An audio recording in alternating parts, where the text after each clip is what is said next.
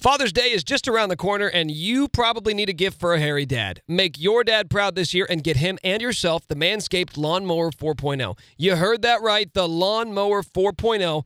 Get 20% off plus free shipping with the code RCST at manscaped.com. Manscaped is the only men's brand dedicated to below the waist grooming, and they just launched their Lawnmower 4.0. Imagine surprising your dad with a sleek, well designed, and optimized body hair trimmer that says, Your balls will thank you on the box. Their fourth generation trimmer features a cutting. Their fourth generation trimmer features a cutting edge ceramic blade to reduce grooming accidents thanks to their advanced skin safe technology. You might ask, how is this lawnmower 4.0 different from the other trimmers? Well, this upgraded trimmer includes a multifunction on off switch that can engage a travel lock. This is a great feature if your father or yourself do a lot of traveling. It also gives you the ability to turn the 4000K LED spotlight on and off when needed for a more precise shave. You can now shave your balls in the dark. Did it? Loved it. You should try it as well. Get 20% off plus free shipping with the code RCST at manscaped.com. Get your dad a gift you know they'll use. That's 20% off with free shipping at manscaped.com when you use the code RCST. Don't forget that you came from your dad's balls. This year, show your original home some love with Manscaped. Right, we got a lot of different things coming at you today, okay? And I'm just sensing a little bit of a lull right now. F- that. We don't got time that. All right, let's go. Crank it. Crank it, Glenn Cross. Woo! Ladies and gentlemen, can I please have your attention? I've just been handed an urgent and horrifying news story. And I need all of you to stop what you're doing and listen. You're listening to Rock Chalk Sports Talk with Nick Schwerdt and Derek Johnson on FM 1017 and 1320 KLWN.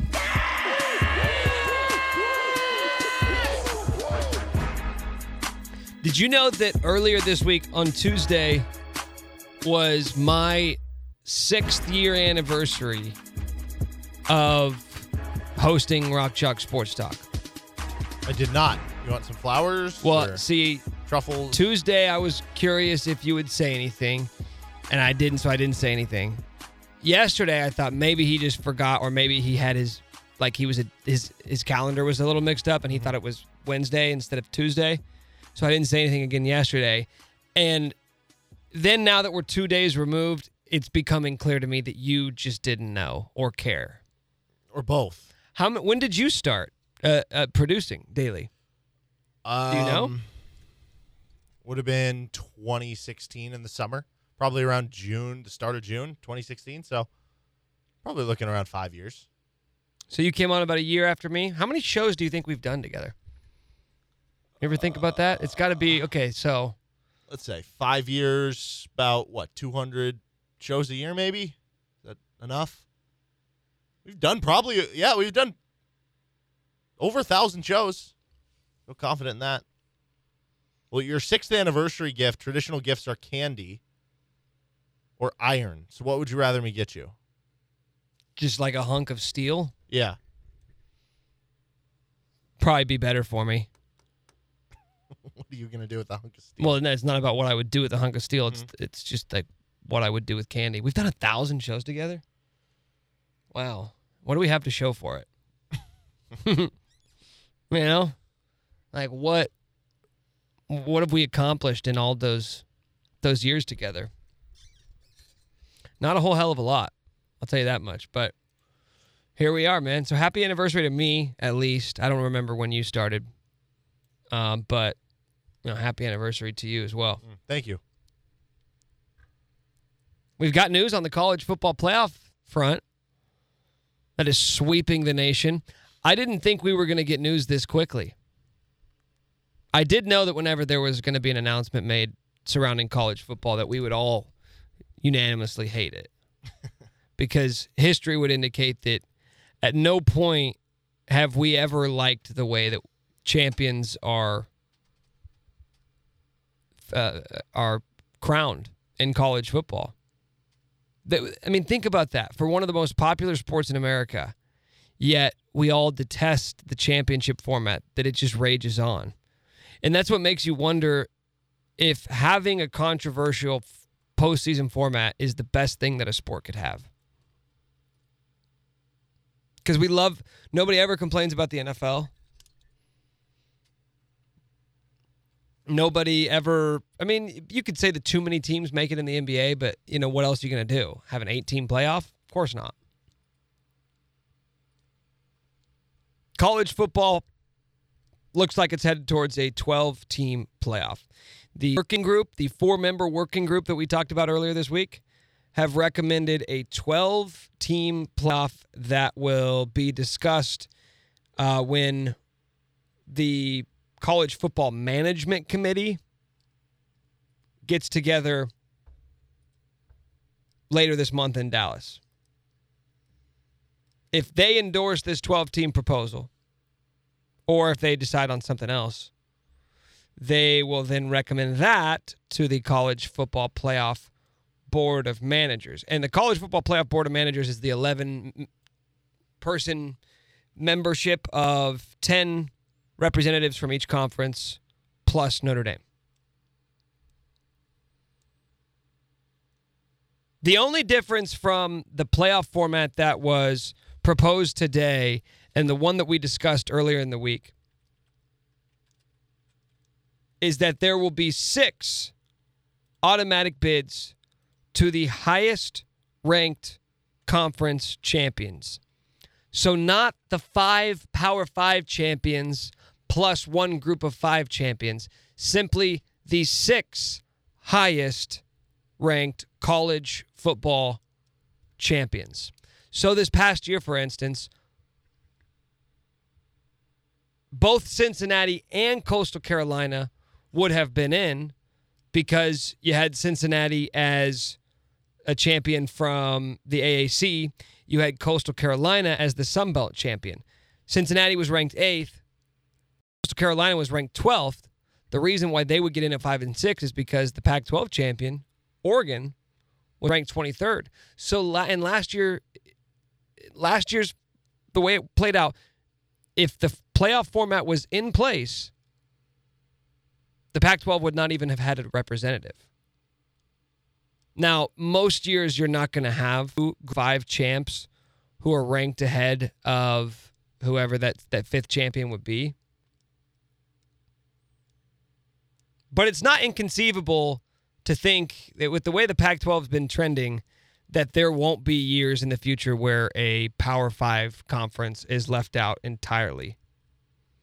And going back through the years, if you used this format and went through the years, um, I mean, UCF would have got in obviously in 2018. Memphis would have got in in 2019. Western Michigan would have got in. Western Michigan. How about that? Corey Davis, baby. In 2016. Houston in 2015. Boise State in 2014. That's the funny one to me because when the format switched from the BCS to the playoff in 2014, I remember thinking nobody's going to play Boise State now because a, a Boise State 13 and 0 team that didn't play any ranked opponents was never going to make it into the top four. Yet, even if you would have expanded, if, if, they, if we never would have went to a 14 playoff and would have immediately went to this new proposed 12 team playoff, Boise State would still only have they would still only have one playoff appearance to their name. Yeah, I mean they like their best teams were at the latter days of the BCS. Like they had a year where they beat ACC champion Virginia Tech. They had a year where they beat uh, a good Georgia team. And uh, gosh, I remember uh, the year that they shouldn't have lost to Nevada and the Colin Kaepernick team. They missed like two awful field goals. I think they were as high as like third in the BCS. Yeah, and, and once you switch to the format, like just from a scheduling perspective, not that it would hurt their chances individually, but teams had to look at it and say, if we play this team, even if we lose to them, we're still alive for the playoff. But if they win now, all of a sudden they could take a spot mm-hmm. away from us because they've got a quality win, which happened to be against us. So you know what's interesting? Obviously, the college football playoff rankings are vastly different than what we get with like an AP poll, for instance. But since we don't have the college football playoff rankings for 2013 and, and lower, if you just take the AP poll as the closest thing to them, if you went back to 2008 when Kansas won the Orange Bowl, they would have obviously been in the 12 team college football playoff. They would be the nine seed, and the eight seed they would be playing would be Missouri. Really? Yeah. Yeah, the, the committee did say they they did not recommend any sort of precautions taken to avoid teams like from the same conference playing each other yet again. Here's exactly how it would work in terms of the format. The top 4 teams would each get a first round bye in this playoff. So team 5 would play team 12, team 6 would play team 11 and so on and so forth. Those first round games would be played at the home stadium of the higher seeded team. So you're talking about on campus postseason games sometime after the conference championships are played. The quarterfinals, so the next round when those top four teams are playing for the first time, would be basically played on New Year's Six Bowls. Then the semifinals and the championship games would be played thereafter. I don't know if there would be a bye week or if, I mean, in some cases, you could talk about teams playing in a conference championship and playing four weeks in a row. So, how's that going to work? Are you going to shorten the conference season? Are you going to shorten the non conference season? I almost feel like you can't shorten the non conference season because I feel like non conference scheduling is going to be more important under this proposed format. Yeah, that that does make it tough. Because there's so Um, many games, though. Yeah. Do you shorten the conference season to eight games for everybody instead of some playing nine? I I think you can at least shorten the non-conference season by one game. You know, for for schools that are playing three or four games, drop it down to two, and then you can play one cupcake and one really tough team. But I I honestly think like I still go back to I think you should still have bowl games. I think you should. Well, you will still have bowl games. No, but like uh, before the playoff, like I think you should just say, let's do one non-conference game. You can make it a marquee matchup. You have nine conference games. Make it a uniform thing. Everybody plays nine conference games. Get rid of the conference championships. If you have two teams both go nine and zero in conference, awesome. You know, Should we? Shouldn't we just? Are we to the point now where we should just stop bringing up the idea of scrapping the conference championships why? because it's never going to happen? Just for money. Yeah. Don't say it in a tone that acts as if But here's you're what, here's surprised and or disgusted No, by but that reality. I guess the question I have is what would make them more money? Would it be that 11th game? Because basically what I'm saying here is 11 game season before the playoff, where the 11th game was conference championships for 10 conferences? Or would it make them more money to have bowl games before the playoffs where you have a matchup of this team versus this team? And it helps you seed out the playoff, or it might help you figure out who the but- last at larges are. Derek, the allure of confer- of, of bowl games and the reason why the because you have to think about human psychology here. And I don't want to get too deep, but why do we care about bowl games? It's because of what they represent, because the idea that Kansas out of nowhere could have a Cinderella season and win the Orange Bowl. And what that means for its fans and for the players to win an Orange Bowl because what that signifies. That's why we care about it. If an Orange Bowl now is not the pinnacle of a season, but yet a feeder system into something that's bigger, those bowl games by default mean less. They signify less. It's like winning a conference champ. It's like winning a, a conference tournament, like in college basketball. And I just can't imagine any of the parties involved wanting to shift towards that, towards essentially taking all these bowl games, which for the, I mean, that's one of the few things that has existed for the history of college football is the importance of winning bowl games. And you are basically saying, let's make them mean less now. No, I think that makes them mean more. Because think about it. If you have bowl games now going on while the playoffs going on with now 12 teams, uh, nobody's going to care about those other bowl games. This allows the bowl system to still live and still be Yeah, a but but but for a team that wants to win a championship, to win an Orange Bowl and then to lose in the first round of this proposed playoff, it's not going to feel the same as ending your season, winning an Orange Bowl. We did it. We won a BCS Bowl, or we did Yeah. it. We won a New Year's Six but Bowl. with the 12 team playoff you don't have that either. You could win the Orange Bowl in the quarterfinal round and lose in the semifinal. It's the same idea. It's just this gives you another version of evaluation instead of being able to say, well, we think this team's better because we like the teams they beat in their conference better. Now you could say, well, actually, this team beat that team on a neutral field. Yeah, I just I like the I maybe I'm a traditionalist, but I just like like the bowl games being sort of I just think that if, pinnacle. if you don't do something with them, I think the bowl games are going to die. well, what with if you're going to play playoff. this quarterfinals as bowl games?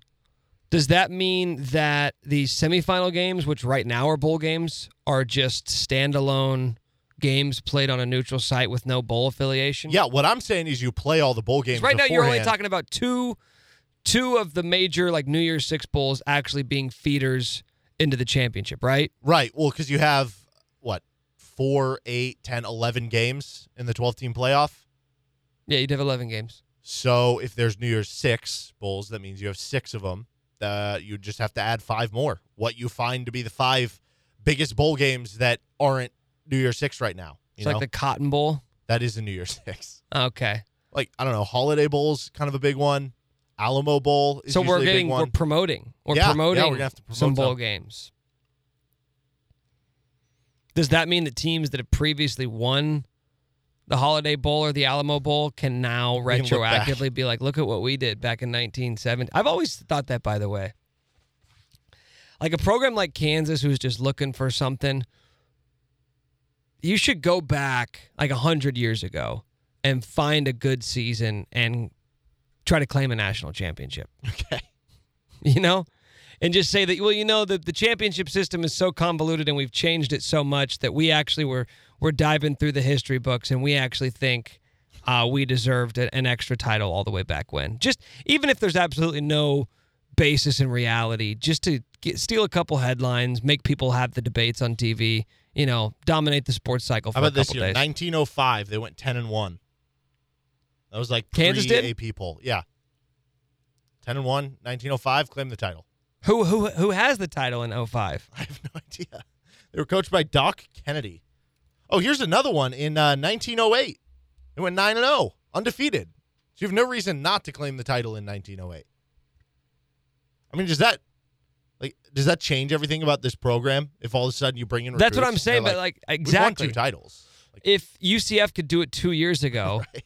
Who's to say that you can't retroactively go back and say that we did it? Were they doing Helms? Was that Helms championships? Is Helms just a college basketball thing? or No, I think it was football as well? both. And I'm pretty sure it was all. I'm pretty sure it was all like Ivy League I schools mean, that hell, were winning Alabama championships has a back then national anyway. title for a year that they finished like 22nd or something in the rankings. I'm trying to see who won. Yeah, it was Chicago versus Yale. No, Chicago and Yale both won the title in 06 or in 05. What year were you suggesting? 08? 1908, they went 9 and 0. 4 and 0 in the uh, MVIAA. Penn won it all. You know, touchdowns were only worth five back then, and field goals were worth four. Let's bring that back. yeah, let if we're if we're changing the championship format, which I don't know is pretty important. Well, how is nobody Mm-hmm. proposing even more radical changes to the sport? Of I want Could you imagine? touchdowns to be worth less, field goals worth more. I want two balls. I want to, I want no limitations for the amount of players that you can have on the field at one time. Nick Saban is now like spending more of his recruiting time on kickers than any other position. How did Kansas not even get a shot? How did Kansas go 9 and 0 in what would have been, I guess, the Missouri Valley, right? yeah. How did they not even get a shot at the title? Well, they didn't have like, you know, the BCS college football playoff. East Coast bias. Yeah, so who did uh so who did Penn play in the championship game? I think there would have been bowl games then. They would have had to play somebody in a bowl game. Harvard. Well, Harvard finished the season undefeated. Imagine that, like I- 115 years ago, the Ivy League schools were thought of as the powers. What happened, man? They had such a good stronghold on athletic dominance and they let it slip away.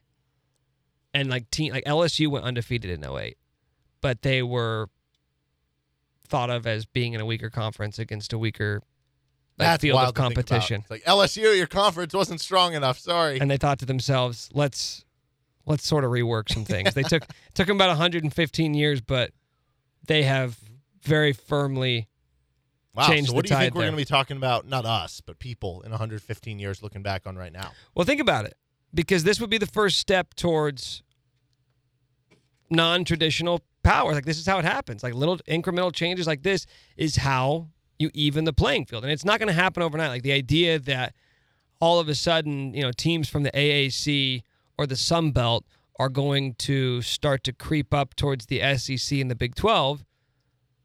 But it's a, it's a minor change that certainly helps them on an individual level and go to go out and get maybe an extra player or an extra two players. And eh, does it make it more inclusive? Absolutely. Does it water down the field a little bit? Probably. But like, what do you want? You got to ask yourself this because a lot of people are going to complain. Ask yourself, what do you want out of your college football season? Because anybody with half a brain could have told you when the 14 playoff was introduced nearly a decade ago that it was going to result in the same teams winning the championships every single year, which is exactly what's happened. So then we thought, okay, well, let's expand it. Let's give these group of five teams a chance to win. And by default, what that's going to do is make it more likely that a less deserving team is going to win the title. And the year that happens, we're all going to complain that this isn't the way it should be. So you tell me if you're somebody not happy with this new proposed 12 team playoff, tell me the perfect system. Tell me exactly the way it needs to work because we've been trying at it for over 120 years. And apparently, we still, still haven't found that perfect system. So I'll keep waiting. It's 25 past the hour. This is Rock Chalk Sports Talk. I was texting with our next guest, Scott Chasen of Fog.net earlier today, and he found a way to weave into the conversation that he has recently received a blue check mark on Twitter. He's officially verified. It did not elicit a response from me. I was not going to respond to him. Instead, I just thought I would bring it up on the show today.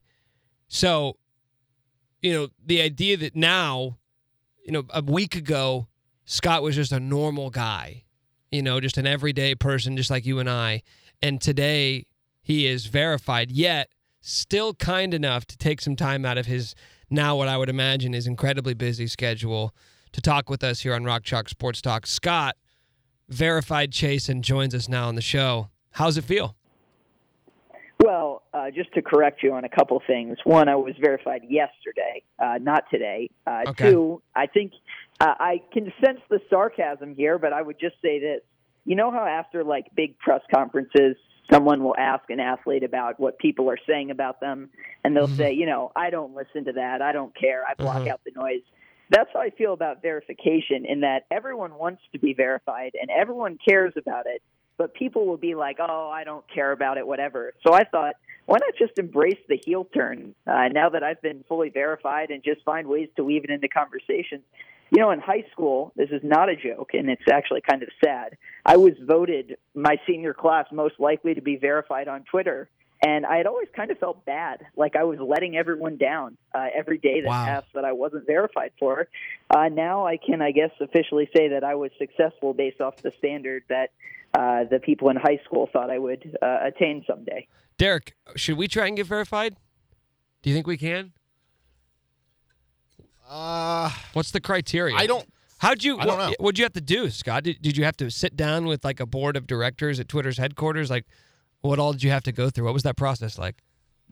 Well, I think some places, uh, depending on where you work, can be connected. Currently, there's a legit public verification form, but uh, I think you have to have certain. I, I don't totally know how they do it because I know some people have done it that way and been or not been in other ways, like you go through your work and things like that. So I think it's different for every place. All right, I'm gonna I'm gonna send the request later this afternoon. Uh, as soon as I get done with the show, maybe as soon as I get done off the air with Scott, and then uh, then we can be verified together and start plotting our our world domination. I guess because that's the next step after uh, becoming one of the Twitter elites, as we'll call them. Scott, earlier today, uh, the college football playoff, the uh, working group, the four member working group, proposed 12 team expanded college football playoff. Basically, every time college football changes the way they determine their champions, we, as the collective college football public, have found ways to dissect it and annihilate it. Do you think they got it right or are inching towards getting it right? Yeah, I actually think they did. Um, I, I think the 12, well, I, I think did in part. I know one potential hangup is, you know, what games would be home games, what games wouldn't. I think some of those, like the top four seeds, would obviously want uh, the quarterfinal games when you get the the playoff down to eight they would want those to be held in the campus site. I understand why uh, the others or the non-traditional college football powers they would say no. We want those to be neutral site bowl games. And quite frankly i, I don't really care. I think either way i think it works terrific. I think uh you know eight always seemed like the right number just from the perspective of you get your five power five champs uh, you get a group of five school in there, and then you have a couple out large bids um, but only because like going to 16, going maybe even to 12 for a while felt like too many. But I kind of like the idea of just the six highest rated conference champions because you could, in theory, get into a situation where a couple of those conference champions do, are not, you know, Power Five teams. Now it's not going to always happen that way. Maybe not even often, or you know, it might be extremely rare that it does. But it, it still opens it up. It's still more access. It's more at-large teams. The big schools, the SEC, you know, the big conferences, they won't hate it because they can get more teams in, and then those you know non-Power Five schools also get a chance too. So I actually think it's the best of both worlds for everyone. Yeah, like this past year, uh, going based off the final college football playoff rankings, both Cincinnati and Coastal Carolina would have gotten in. Oregon, meanwhile, Pac 12 champion, I think they finished the season ranked 23rd. They wouldn't have been in, not even as an at large. So there could be the opportunity where Power Five conferences still are left out of this thing. Probably not very often, but it does leave open the possibility. What do you think is the motivation here for college football? Because we can talk about what fans want, but that isn't always the what drives decisions, right? Because if fans got their way, we never would have seen a 14 playoff. It probably would have immediately went to an eight team playoff. So, do you think this is a money decision, or do you do you sort of give the this working member group the benefit of the doubt that they are trying to make this the best possible format and and make it more inclusive to those non Power Five programs? Well, I think it's it's a money decision, of course, and the final decision will be a money decision. But I think that this kind of format has been about appeasing everyone, right? So it, it still favors some of those big schools who are going to get that bye. You know, they won't have to play in the whatever round comes before the quarterfinals. Very similar to the NFL playoffs, how they used to be. You know, you get your two teams that used to get, you know, buys for that first round. Um, I, I think it makes the power conferences happy because their champions are almost certainly guaranteed a spot in the playoffs and maybe the SEC would say, "Hey, we all, you know, we always get someone in. That's not a huge benefit to us." But by expanding it to 12 teams again, you know, you're going to get two, three, four SEC teams in, which I think they're going to be happy about. So um, I actually think it's a pretty great solution. I'm very excited to see how this proposal gets changed and ripped apart and whatever as you know it goes through whatever processes it needs to to actually make it happen.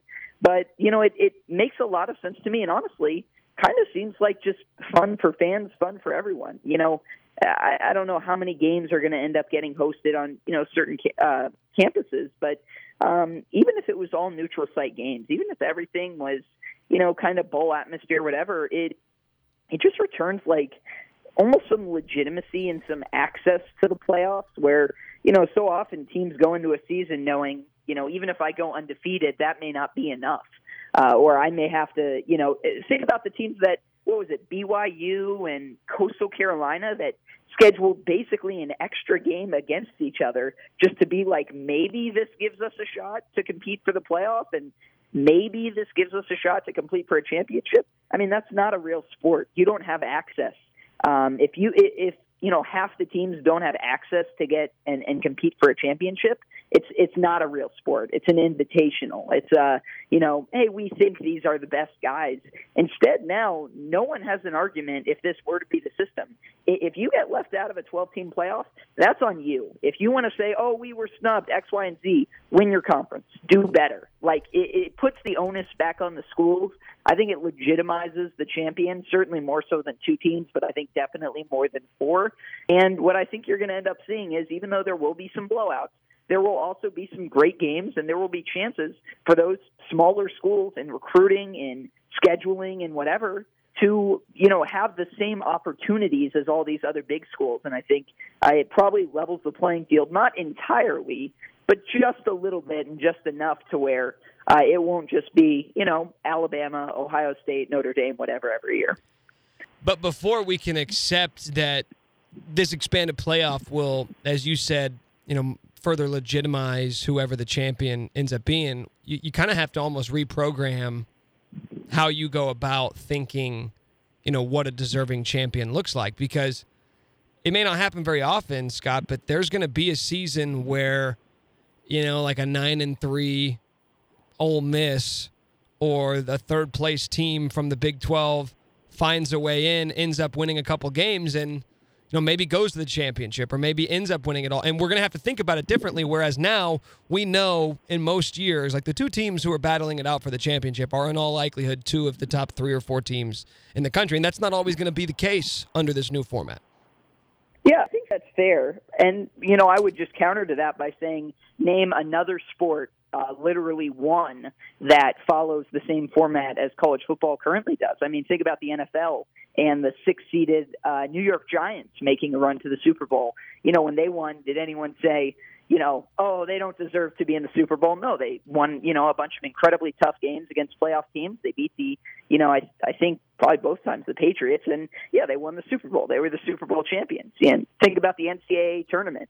Think about the years where a number one overall seed like Kentucky falls, and I think that year Duke beat Wisconsin in the championship game. Uh, Kentucky, I want to say, was undefeated going into the tournament. You know, no one said, "Oh, well, Duke wasn't the best team the whole year." No, they won the NCAA tournament. They're the champion.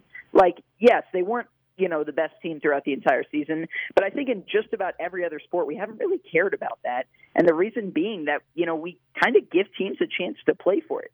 I mean, the Miami Heat came out of the the Eastern Conference playoffs last year, and yes, uh, the NBA bubble was a little bit different, but you see that too, where teams you know upset other teams, whatever. Um, you know the the Atlanta Hawks were earning the number one seed in the Eastern Conference at a time. The Chicago Bulls were, uh, but LeBron and his team would, you know, go and beat them, and no one would say, "Well, hey, the Hawks were the better team in the regular season." So it's, you know, it's lame that they're not getting the chance to play for the championship. I think it's just, you know, about hey, go win your games. It makes coaching more important, the ability to, you know, kind of on a quick turnaround, deal with matchups, understand different teams. It makes non-conference games more intriguing because now teams might not be afraid to schedule either road or harder non-conference games, thinking, you know, hey, I really need to see this different style of play because I might have to deal with it down the line. And again, I think it creates that bridge between the group of five and power five, where not only recruits would be more comfortable going to a place uh, at a lower level where they think that you know they might have a chance to compete for something, but also game scheduling. You know, teams may want to play some of those harder games against Group of Five opponents over you know your average Power Five uh, you know non-conference game where you know you might think you might see this team down the line, similar to what KU basketball does in how it schedules, you know, against teams it believes will make the NCAA tournament out of smaller conferences. So I, I truly think it's a win-win, and yeah, it probably does take some rewiring, but um, I think it's a rewiring that fans can easily kind of adapt to. Scott Chasen, Phog.net with us here for uh, just another minute or two on Rock Chalk Sports Talk. Scott, you reported yesterday that Silvio De Sousa has entered the transfer portal. It was my understanding that he was not with the Kansas program any longer. I know that doesn't necessarily mean you can't enter the portal, but uh, do you expect that Silvio will play college basketball again anywhere? Yeah, you know, it's it's something I haven't looked into too much just because of what you said, right? That he wasn't with the team, and uh, you know, there have been some that have popped up and surprised me. I think uh, I want to say Isaiah Bean, if you remember him from the David Beaty era, as I want to say at some point David Beaty called him Dorance Armstrong 2.0, uh, maybe, but he was away from the team for like multiple years, and then he popped up in the transfer portal. Uh, it was either last year or I can't remember when that was. But, you know, every now and again a guy pops up and it's a surprise. This one makes a little bit more sense just because, you know, Silvio De Sousa is basically a year removed from playing basketball. And, yeah, I mean, I, I have no idea. I have no idea what teams would look at him, be interested in him. I have no idea you know how his own legal situation is unfolding, what kind of opportunities uh, could be there, or you know could he not even have access to, depending on what happens. But yeah, a little bit of a surprise for a guy who uh, man, if you think about his career, I, there probably has never been more of a roller coaster career from a guy who played in, I, I don't know, 45 ish games, if I had to guess. Um, when you think about going from a Final Four to, you know, basically coming off the bench to being in that brawl uh, to, you know, off court stuff, and then obviously entering the transfer portal, it's been a pretty crazy whirlwind. I mean, imagine. Remember what we were saying after the Final Four run in 2018 that wow, this guy kind of came out of nowhere and was this clutch performer who filled in for Udoka and was so great against Duke, against uh, Marvin Bagley and, and, Wendell Carter Jr. And I think it was less than a month afterwards. I think it was at the banquet, at the end of the year banquet, when um, the news came out, or that day, or like the day before, about uh, the the investigation into Silvio and it's you're right, man. It's there's been so much on and off the court that I don't know if there's anybody who is going to leave behind a more complex legacy at Kansas than he did. Yeah, it's pretty crazy to think about. I mean, from the Big 12 tournament, I go back before that. His first game, he was unplayable. He played like two minutes.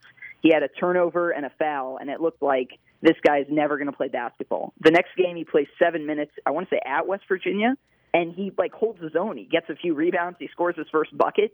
By the end of the year, he's playing. You know, he plays ten minutes a couple times. He has a double figure scoring game.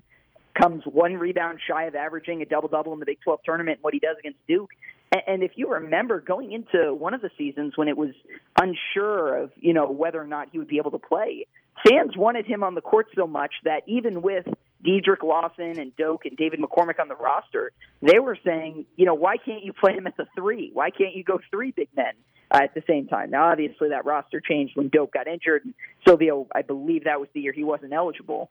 But, I mean, people really believed in him and wanted him. And I think that year off probably, uh, right or wrong, you know, whether or not that was a fair punishment for him, especially because he wasn't really alleged to be involved uh, with any of, of kind of the, the violations that occurred around him uh, right or wrong, I, I think that year away from basketball probably set his development back in ways that you know none of us can really imagine. He he was obviously practicing with the team, um, and he obviously got the chance to play when that year was over.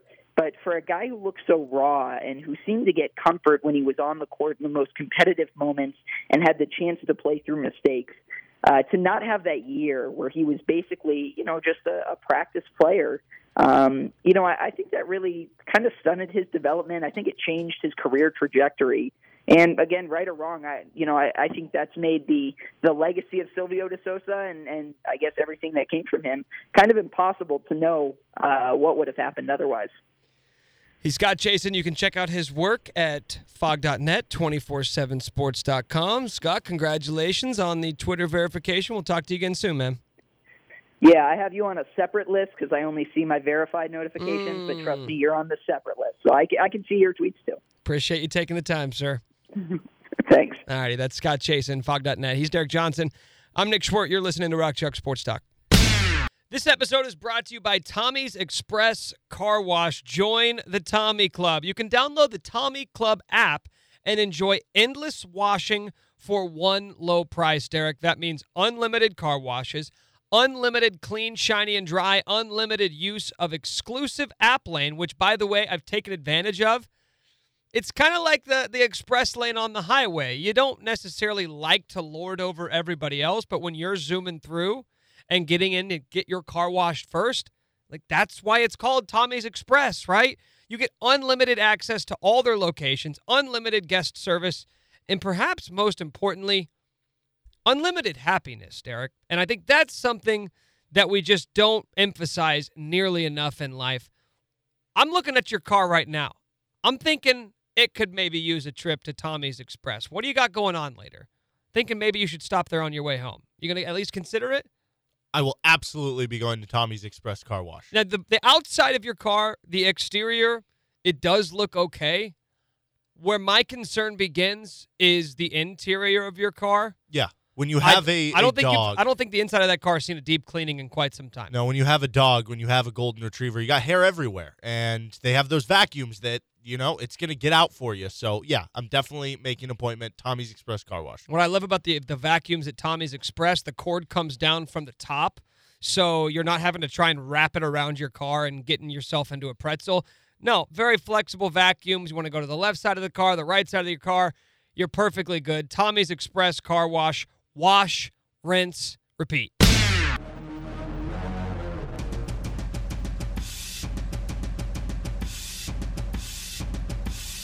We're going to rank some stuff coming up about 15 minutes from now in another edition of Let's Rank Stuff.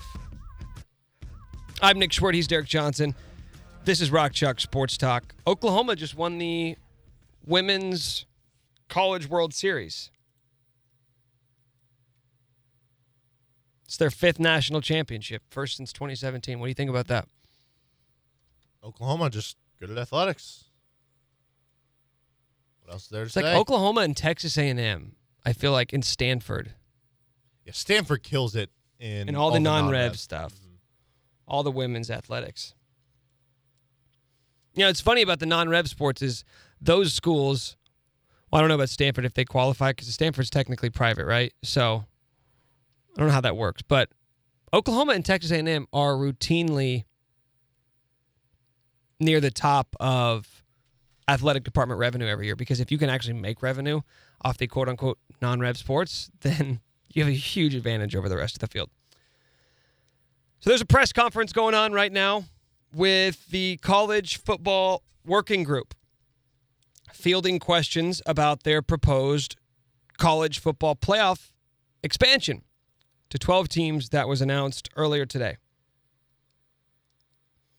I think the big question that a lot of people have is how this format is actually going to work. First and foremost, expanding from four to eight would have been significant, but not to the point of wondering if you have to rework the entire regular season. But expanding to 12, I think, does raise those questions. Because right now, what's the most games a team's going to play in a season? 13? Can you play? Is that right? in a in a season with a conference championship. Yes, Is can, can you you can't play 14 games, right? well with the playoff, yeah. With no, I'm talking about games. the whole thing, whole season from start to finish. If you win the national championship, go undefeated, win your conference championship. How many games are you Uh, playing? Fifteen. So Alabama, like this past year, played 15 games. Yeah. No, not this year because you had the COVID shortened year. But like, Right, yeah, if you go back two years. Yeah. Under this system, if you played a full regular season, played in the conference championship, and let's say you weren't one of the top four teams, right, where you didn't have the first round bye, you're talking about potentially playing 17 games. And we're seeing this, and we know why we see it because more games, more television money, more revenue. But you're also subjecting these kids to more potential harm and danger. And I get it. Like, the, the, there's part of me that just says you know what you're signing up for, but also they're still not getting paid. We'll see what happens with name, image, and likeness. But There's also I like, can't imagine they're going to allow the season to No. jump to 17. There's games. there's like a medical bill I think that they're trying to pass that would allow for players to have a certain amount of um, like medical coverage post college football. So like once you get done, if you have like you know severe injuries during your time playing, afterwards once you get out of college, what happens? Well, there has to be some sort of coverage.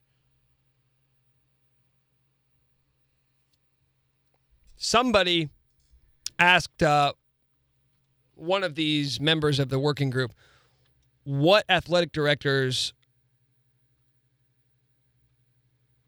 are are asking at this point, which is why aren't those quarterfinal games, so those second round games,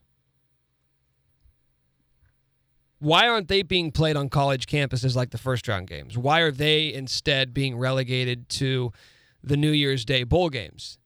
And he said, quote, it gives them an opportunity to be relevant in the system. Oh. the system. Which would indicate that, you know, something we spoke about earlier. The system is what dictates your value. Like being a part of the playoff being a part of the bowl system. And I'm starting to get the sense, and you and this is something that you spoke to, that more than anything else, this is about continuing to appease their buddies in the bowl system, knowing that the people in charge of the Tostitos Fiesta Bowl, the what is it, the Allstate Sugar Bowl, mm-hmm. they are not going to sit idly by and allow those bowl games to be lessened by an expanded playoff in any way, shape, or form. Because that'd be fearful. That'd be something that you'd have to be fearful of. Because here's the thing, man. These guys are coming up with suggestions, and we as fans and media, like you have your takeaways from it, but we don't know exactly what the impact is going to be on the bowl system. Like we, we may think one thing and fast forward 10 years and say, "Oh yeah, those bowl games like nobody talks about them anymore. Nobody values bowl games anymore. It's all about the playoff." That's what's happened over the last couple of years. It's playoff or bust. Like do you if the Orange Bowl isn't a part of the college football playoff and you have, you know, Oregon and Iowa State or or Texas A&M and North Carolina. Do you care about that bowl game the same way you cared about that bowl game 10 years ago when it was just the BCS and then the national championship? Of course not. It'd be impossible to because it's not a part of, as he just said there, the system. Now, wrapping them into the system means a little bit different, and expanding the playoff means what? It means more bowl games are going to be allowed to be a part of the playoff. Certainly all the New Year's Six bowls, but bowls that aren't thought of as being like the premier bowl games could now f- sort of get a promotion by being wrapped up into this. But I would imagine, man, every single school would prefer to play a game on campus as opposed to playing in a bowl game for a variety of reasons. Like, first and foremost, a home postseason game in college football. Like, how awesome would that be? It'd be incredible. Mm-hmm. And you talk about being like valuing the regular season. Does this devalue the regular season? I'll tell you what doesn't devalue the regular season having home field advantage in a postseason game, which you don't get. Like maybe you do if you have a slight geographical advantage to whichever neutral site you're playing in. But for the most part, like it's a neutral site. What puts more value on the regular season than allowing teams to play a home game in the postseason, which doesn't ever happen? And talk about if you play in a tough like Notre Dame. So here's something we haven't talked about though with doing that. You're gonna open yourself up more and, and I get it. This has been the world of college football, so maybe they just don't care. Um, but maybe this would be an inclination that they do care. With all these questions to the committee about why'd you rank this team this way? Why'd you rank that team that way? If you eliminate having a higher seed getting to host a game, you eliminate some of those questions. Because now, like, part of the beauty of the 12 team playoff, uh, what Scott was saying earlier, if you don't get in and you think you got screwed because your team's 13th and you thought they should have been 12th, sure. You might have a case, but guess what? It's sour grapes because there's 12 teams in. Do better. There's still going to be those debates, though, from the teams in. Imagine if your team won your power conference and you're number five, and another team wins their power conference, they're number four, and they get the four seed over you. You don't get the first round bye. There is going to be those debates. Now imagine you're the eight seed or the nine seed. Well, we beat this team, we beat them, they beat them. Now they get a home game because of that. Now it's ostensibly harder for us to win that game as an 8 9 matchup. Now we're a four point underdog instead of it being a pick 'em. But if you play it on a neutral site, you don't have to worry about that. You don't have to worry about the college football com- playoff committee or the ranking committee is stupid because they did this, this, and that, and it cost this team a home game. And who knows? Maybe they would have won that game. Yeah.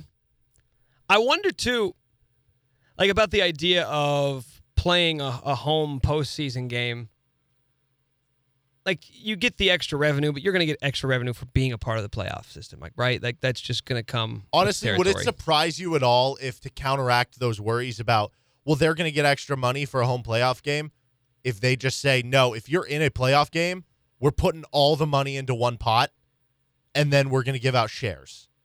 So if you're in this round, you get one twelfth. If you're in the round of eight, you get one eighth. And so all the ticket sales, regardless of if your game made more than the other game, it all goes into one pot. It does weird. Doesn't it feel weird that Notre Dame's kind of out on an island now Eh, because they can't win a conference, so they'll never get a top four seed. Yet, them like they unlike everybody else will never have to worry about playing in a conference championship, so they'll never have to consider playing four consecutive games, right? Four consecutive weeks to end the season. Like that's not going to be a concern for them. But I would think they would take the trade off. They would take the trade off of getting to play a game in South Bend over never being able to obtain one of those top four seeds. And the top six seeds, right? Because the top six are all going to them. So they'll the best Notre Dame's ever going to be able to do is going to be a seven seed, which makes their path to a national championship objectively more difficult than everybody else, like from the get go, right? Just because of matchups. And we know, mm-hmm. like in some years, like there is a massive drop off. And you don't get this in any other sport, man. You don't get this in any other sport, a team sport, where there is just such a significant drop off from like three to four or from two to three. And that will be the case. So, I mean, Notre Dame's going to make a choice like, okay, you want to go join the ACC? Of course not. You're never going to do that. I would think the the potential cons would outweigh the pros there. Yeah, I think I, I saw somebody pose it as this way. Um, Notre Dame basically gave up any chance they have to get a bye for increasing their chances of making the playoff. Because think about it. Now, I mean, how often is it they're going to finish top 12? So often. So maybe, and, and I wouldn't be surprised, like, we could go fast forward 15, 20 years, and you could tell me that Notre Dame, by being the five seed every year or being in that five to 12 every year and getting that extra game on national TV of the playoff, actually helps them in the long run. Because now, I mean, they're already such a big brand, but now you're adding a brand to that every year. If you're in the playoff in the first round every year, Yeah, it'll be like their own sort of. It'll be like their Right. own little thing. like the round of Notre Dame every year. Because I think I saw the numbers: seventy-one percent of the college football playoff spots have been taken up by four teams. Notre Dame's going to become one of those powers that's in it every single year now. Yeah. I mean, they're not going to be they're not going to be consistently as competitive as Alabama, Clemson. Like they're just not. But in terms of the at-large bids, like they're going to collect more at-large bids than everybody else. Oh yeah. This is also for like the big colleges. If you don't make the playoff, like if obviously this doesn't apply for Nick Saban, but whoever succeeds Nick Saban, if you don't even make the playoff with 12 teams in a playoff, it's like you're done. Think about Kirby Smart at Georgia. Yeah. If he doesn't make the playoff one year, he's done. Think about whoever's at Texas. Yeah. Like Oklahoma, Riley doesn't have Like to worry Steve about it. They've been four times. sorry. Yeah. You got two years to make it. You just got it so good. Yeah. You have it so good now. Or And if- bad. And if I mean, Iowa State's jumping in over you, then you ain't gonna last long. All right, it's about 20 till the hour. We're gonna rank some stuff coming up next. This is Rock Chalk Sports Talk. It is so incredibly hot outside. 93 degrees, I believe, is the high. And I looked at the weather forecast for the next couple of weeks, and it's going to be a lot of high 80s and low 90s. When does summer officially start? Is it later this month? Coming? Up? Is it June 22nd? Is that the I thought it was the 21st. It might- it- It's somewhere around there. is that that's like the, the, summer, solstice, I think it's called. right? longest day of the year, right? Uh, which that's nice about summer, but a lot of other things about summer are not so nice. And you know, on this show, we like to ignore the positives, focus on the negatives. so today, in another edition of the most self-explanatory segment in the history of sports talk radio, let's rank stuff. We're going to take a look at the ten worst things about it being really hot outside, aka summer. Those, I believe, summer is Latin for very warm temperatures. Is that true? I don't think so. Number 10, Number 10. yard work. Now, I don't have a yard, so I don't have to do yard work. Fortunately, this is one of the the negatives that doesn't directly apply to me. You said that you pay a, a neighbor kid to mow the lawn, right? No, I do not. You do it yourself? Yeah, I do it myself. It sucks. So I would agree. I would honestly throw this up higher. Um, try mowing your lawn when it is 90 degrees outside. So you have two options. Do you get up at Pu- eight in the morning? Push mower? Yeah, push mower. Do you get up at eight in the morning? Do you do it late at night when it's starting to get dark out and you just want to come home from work and just relax? There's no good option, and you come in from it, you're doused in sweat. It's awful. You got the blades of grass stuck to your ankles. Mm-hmm. Because then when you mow, then you got to do the edging, right? Yeah, You got to do the trimming. and it never ends. Always grows back. Mm-hmm. That's why you should just get AstroTurf, put in your yard. Way less maintenance. Number 9. Number nine, people wearing sandals. That's bad. Yeah, I don't want to see your feet. I think I remember this. You like hate feet. I hate other people's feet. Okay. They're disgusting. Mm-hmm. The only time it's acceptable to wear sandals is if you are going to the beach or the swimming pool. Other than that, socks, shoes. I mean, dude, it's like it's like the the step below nudity to me. I would almost rather see your genitalia than see your feet. What if you're like going on a deck? What do you mean a deck? The deck in your backyard. Can you If you're oh, if, if, Oh, if you're private, you just don't want it in public. Like you don't want to see somebody at the movie theater. You theater. can do whatever you want in the privacy of your own home. I don't care about so that. you would you would if somebody wore sandals, sat next to you at the movie theater, and then kicked their legs up on the chair next to you, you would freak out. Uh, absolutely. I would probably tell them.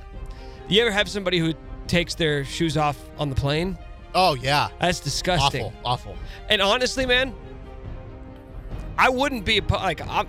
I'm not quite as passionate about this one, but I don't even really want to see you in shorts. What? what? I don't even want to see your legs. Okay, that's that's very that very weird. You have to wear pants when it's 100 degrees out? I'm wearing pants today. I'm not going to subject you to Like looking what if you're outside? We're inside. If you're at the swimming pool, if you're on the golf course, if you're doing an activity like that, that's fine. But if you're just like walking around in public, no, that's not cool. Cover This the legs this up, is cover the feet up. People wearing Number sandals, number nine. Number eight, every outdoor surface has now turned into a griddle. Yo, you want to sit on that park bench? Be careful. You're going to burn your ass. Oh, you want to touch that handrail? You're going to singe the palm of your hand. Every hard surface, asphalt is the worst, man. Try walking across an asphalt parking lot and the heat just radiating up from your shoes to the rest of your body. We need to come up with a new chemical substance that is impervious to heating up in the summer. I don't think this one should be as high because it doesn't affect you as often. it's only number eight. I mean, but some of the other ones, I mean, there's only two below it, but I think those things might affect you more. You'd rather have people one. wearing sandals? Well, you wouldn't. I don't really care about that one, but like I do yard work more than that one affects me. Although I will say, I went on a walk with my dog the other day, Mm. and like halfway through the walk, I was like, "Why are my feet so warm?" And it's just because the accumulation of stepping on the hot concrete just heats up your rubber soles. You- yeah, I hate it when you're just like you're trying to sit on this, lean against that, touch that. Everything around me is hot. It's like, what am I allowed to touch? The answer is nothing because it's hot out. Number 7. Number seven, smelling terrible. okay. Now, this doesn't affect me as much in terms of me smelling terrible for other people, but I have a very keen sense of smell. Mm. And I noticed during summer, most everybody else smells bad. Yeah. 'cause Because they've been sweating. Right, because you're touching things that are hot. You alluded to. Exactly. So I'm not a I'm not a stinker, but I'm a smeller. Okay. And I and I notice, and that's the other thing is I feel just as bad for the people who are the stinkers because they know. Or maybe they don't. Even worse, they have Wow. no idea, so they're not taking any sort of measures to try and counteract that. So you just you just what we're finding here is you just don't want to be around people in the summer. You don't want to smell them. You don't want to Yeah. see their legs. You don't want to see their feet. That's the other thing about summer is more people are out, so it's impossible to avoid them. Go to the grocery store, go to do this, that. Everything's more popular in the summer. Number 6. Number six, bugs. Those are always around though. Not in the winter. Spiders. I Guess that's an insect. No, they're not. Or, I'm, eh, not an insect, but No, there's no insects around in the winter. You never get spiders in your house in the winter? No, I live on the third floor of my apartment, so I don't have to worry about that. That's I don't think that's how it works. It's exactly how it works. How are they going to get all the way up there? They climb? No. It's above. You've above the- never had a spider in your apartment. Mm, no. I don't believe you. I think you're just not seeing them. I would You've see seen them. those studies, right? Where it's like you swallow four spiders a year or whatever. That's made. That's a wives' tale. That's not true. It, I'm talking like mosquitoes, like mosquito bites. yeah, those are. That sucks, man. You know, some places you go and they just don't have bugs. Like some parts of the country. Like I was in Colorado last week and they don't have bugs up there. Must be the elevation. Cicadas, That's a big thing, but it's not really affecting us here in Kansas. fireflies here. You know You know I what? hate? The June bugs. Oh, the June Yeah. bugs, dude! I hate the June bugs. When they'll get and they're so stupid because they're attracted to a light and then they'll just fall onto the ground and they'll get stuck on their back.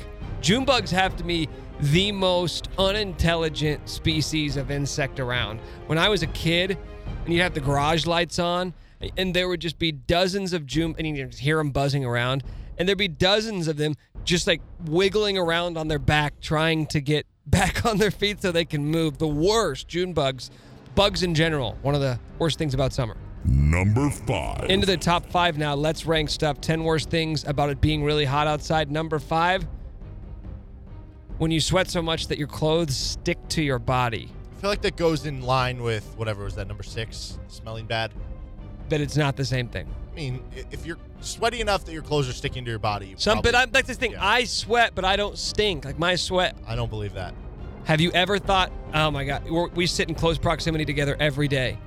Have you ever thought to yourself, Nick stinks today? Every day. That's not true, and you know it because I'm the one who's always complaining about of other people stinking, or like it stinks in here. I See, don't. I don't think that one's that bad. I think it's more like the reason sweating sucks is if it stinks.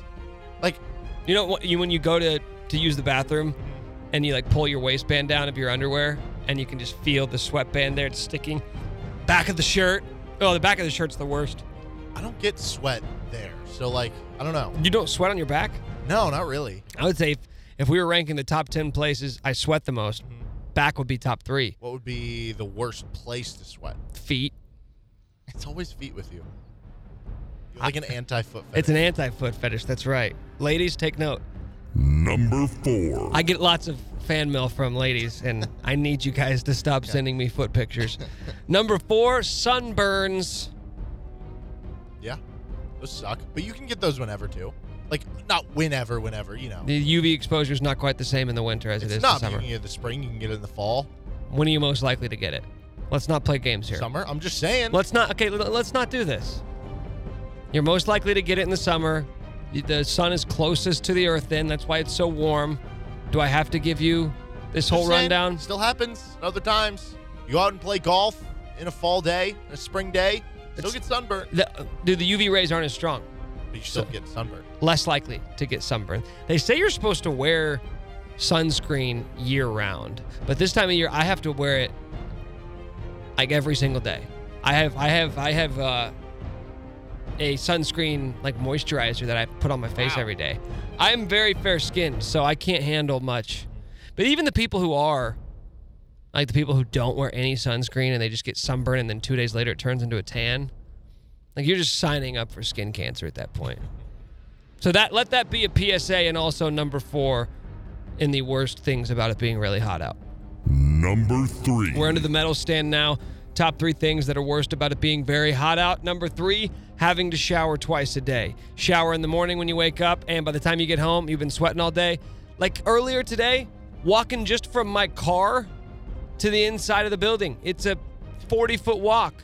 By the time I got in, I'm like trying to fan myself off because I'm I've already sweating. That then it hits you like, oh, I'm gonna have to shower right when I get home. This one hasn't affected me as much just because of, like, ever since COVID started, I had been making it a routine where I, I normally would shower in the morning and I'd come home, strip off all my clothes, and shower, get all the bad germs off. You know, I don't know if it actually like affected anything, whatever. Um, but that's just kind of been in my routine now. It hasn't been affected by summer. Like it's just what I do now. Man, when it when COVID hit, yeah, I was like not showering sometimes. When I was working from home more, I would go two, three days without showering. Yeah, see, but that makes sense. And then you That's the same thing about smell bad. winter. You're not sweating, so you don't feel like you need to shower. This time of year, you're sweating all the time. You got to shower all the time. Number two. Number two, your car has turned into an oven. Oh yeah. No, this is really bad. I uh my air conditioning's not working in my car right now. I have to take it to the shop this weekend. Mm, that is the, that's the most, that's the biggest beating in the world. Yeah. Of just having to be that dude who's just rolling around with the windows down Yeah. when it's 100 degrees out. That's the thing. It's like how much is it really accomplishing? And when you get stopped at a light and there's no none of the airflow no air. coming in, Oh gosh. it's awful. I got home yesterday because I went to the store, drove home, and just from that quick drive, I was like doused in sweat. You probably had to shower afterwards, didn't Yeah, you? I did. Two in one special there. Your car is now a convection oven. That's number two worst things about it being hot. Have you ever touched like the really one. hot seatbelt? It's always the worst. Right when you get in the car. Oh you yeah, the metal piece. Yeah. Do you have leather seats or do you have cloth seats? Cloth. See, that's a little bit better. All right, but the number one spot, the number one worst thing about it being very hot out, people complaining about how hot it is. I'm Nick Schwerdt, and that's Let's Rank Stuff. You're listening to Rock Chalk Sports Talk.